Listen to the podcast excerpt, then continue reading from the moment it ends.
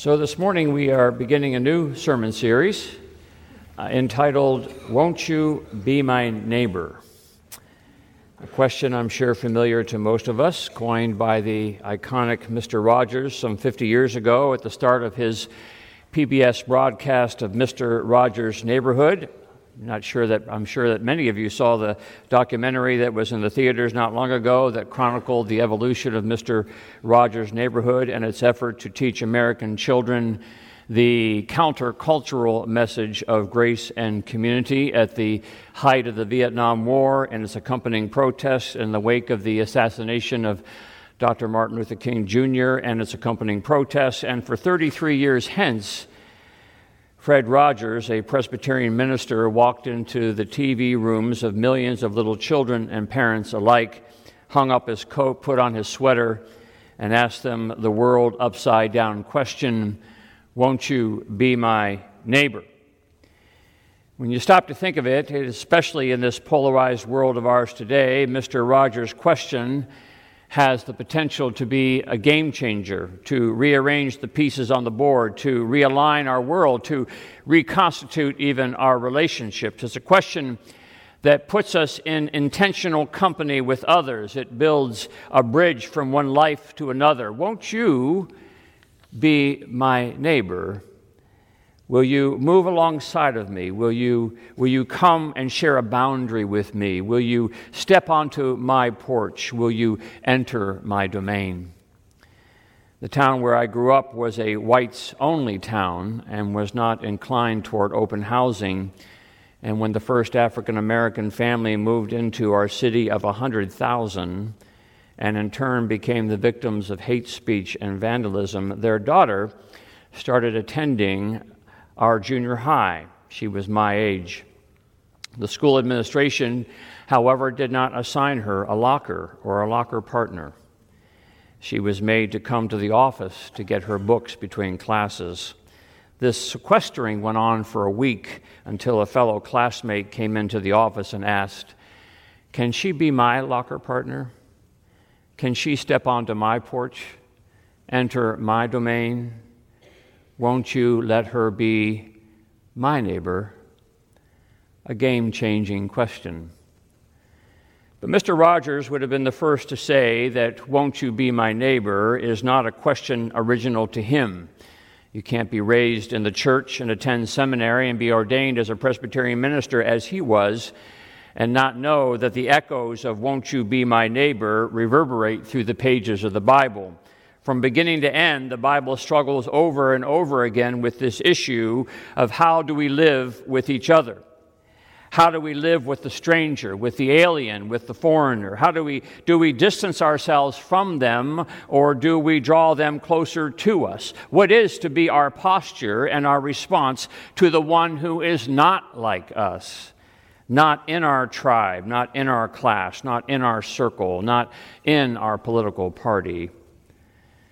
So, two examples of this neighbor question we find in our lessons this morning. The first being perhaps the most familiar story in the Bible from the Gospel of Luke, and the second from perhaps the least read book in the Bible, the book of Leviticus. So, hear the word of God as it comes to us first from Luke chapter 10.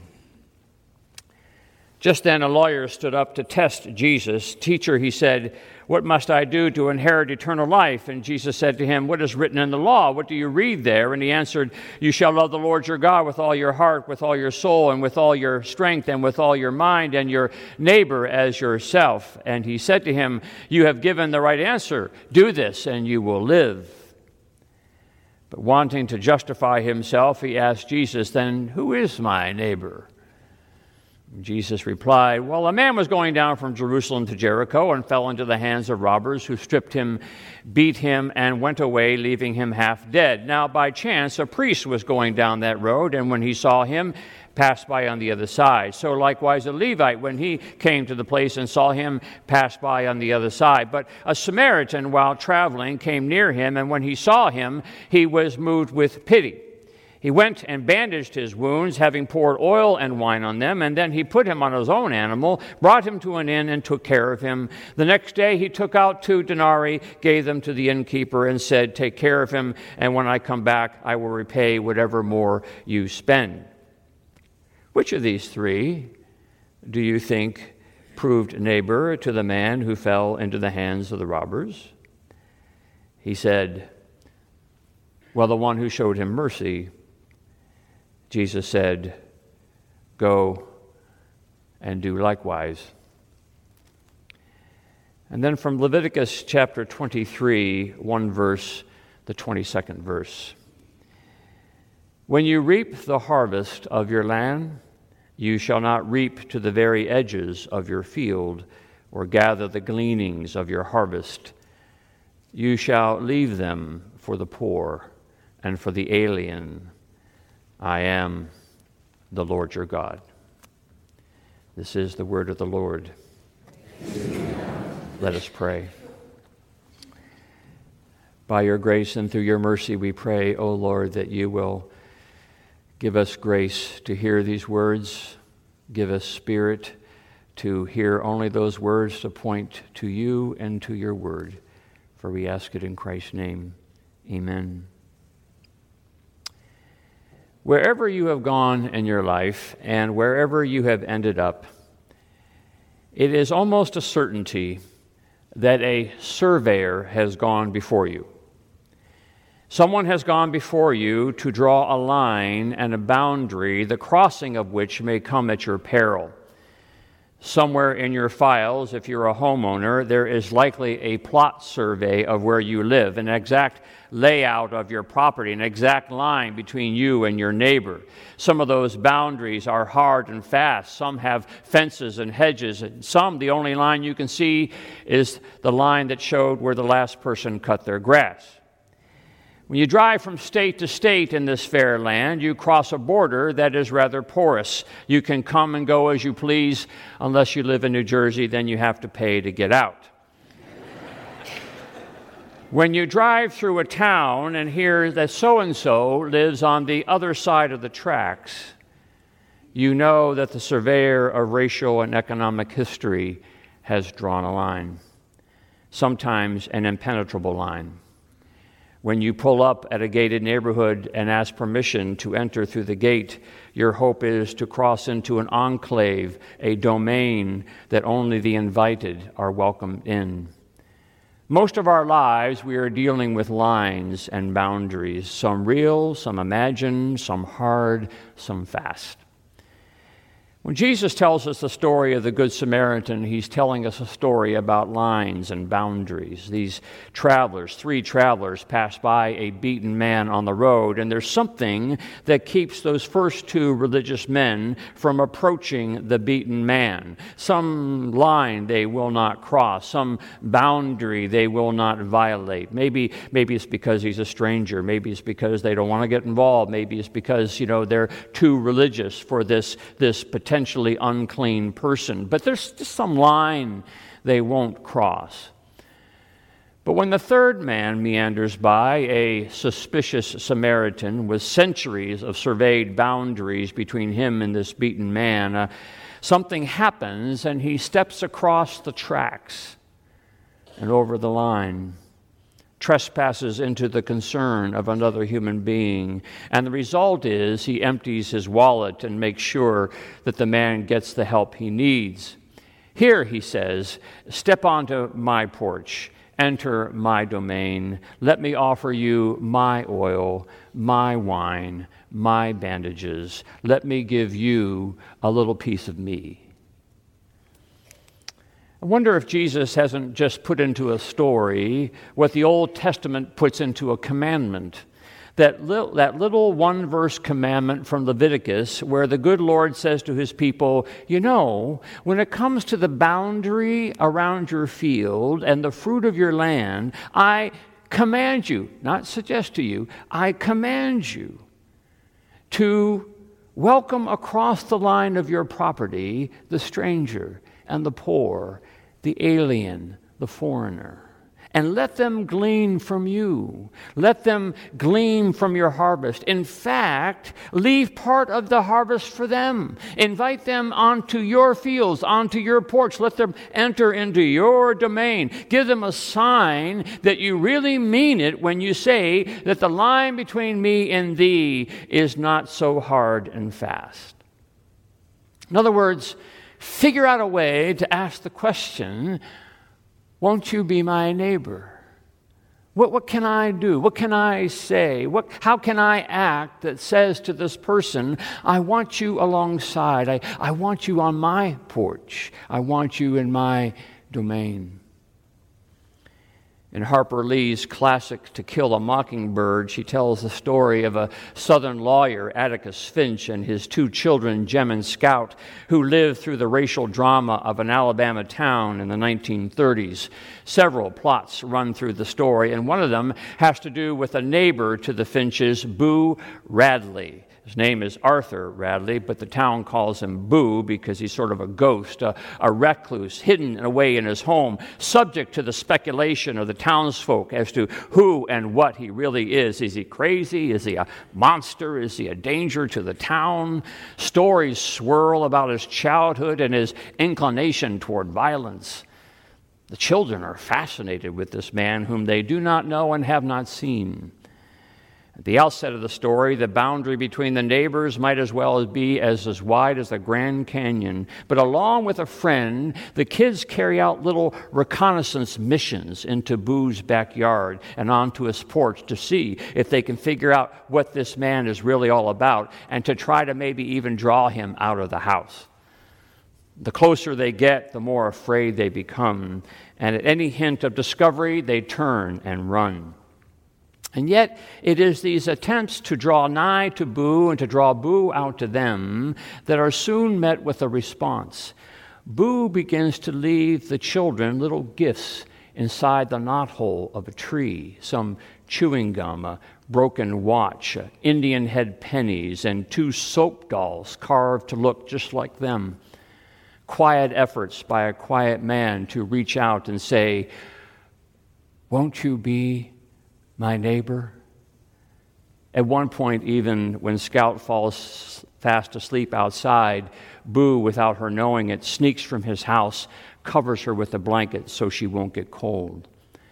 And at the course, at the end of the story, when the children's lives are threatened, it's Boo who saves them.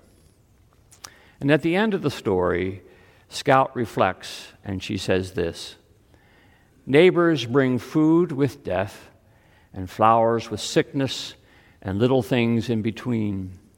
Boo was our neighbor. He gave us two soap dolls, a broken watch and chain, a pair of good luck pennies, and our lives. Boo was our neighbor. He gave us two soap dolls, a broken watch and chain, a pair of good luck pennies, and our lives. They just never knew who was living next to them. At the risk of appearing morose, I confess to you that my favorite section to read in the newspaper is the obituary section. First, I'm glad to read it not to find my name but also because I get to read the stories of people's lives. And invariably, when I'm reading about someone, particularly someone famous, I'll come across a little detail about their life that surprises me, and I'll say, huh, I never knew.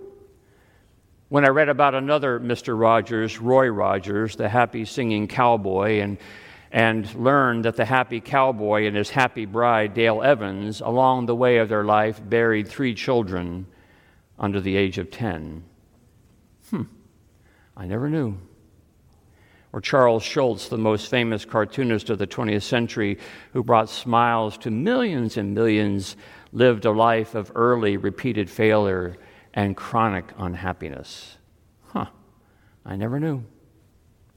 Or Carl Stotz, the creator of Little League Baseball, was a man who had no sons.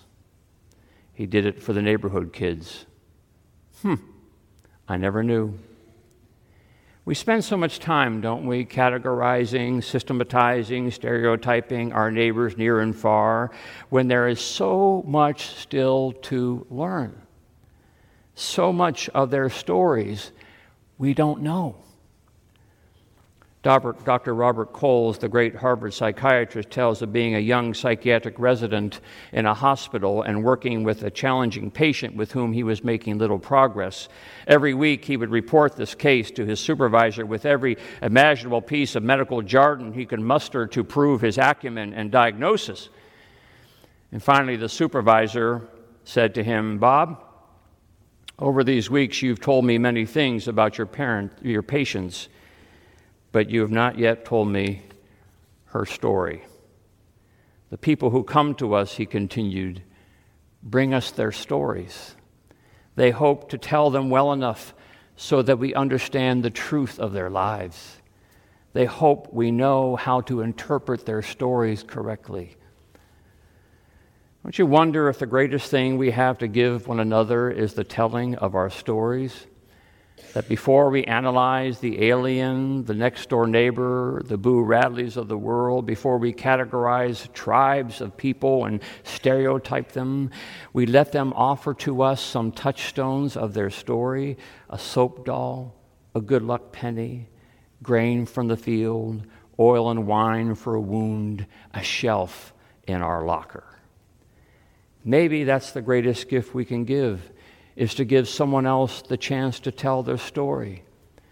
You can imagine, can't you, that when the Good Samaritan arrived beside that poor, beaten man, the first question he might have asked was, Tell me what happened. Tell me what happened. The greatest thing we can give another is to let them tell their story and to somewhere, somewhere, and to somewhere along the way say, I never knew. I never knew. What a gift. And with each story, our lives grow. We become a bit more compassionate, a bit more understanding, a little more broad, a little more merciful.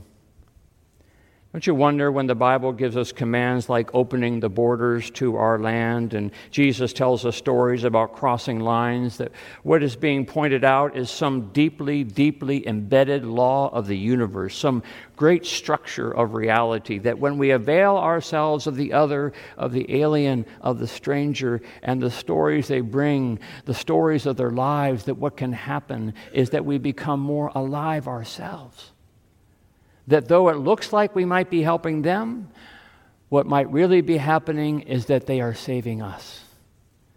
That my well being is somehow tied into your well being.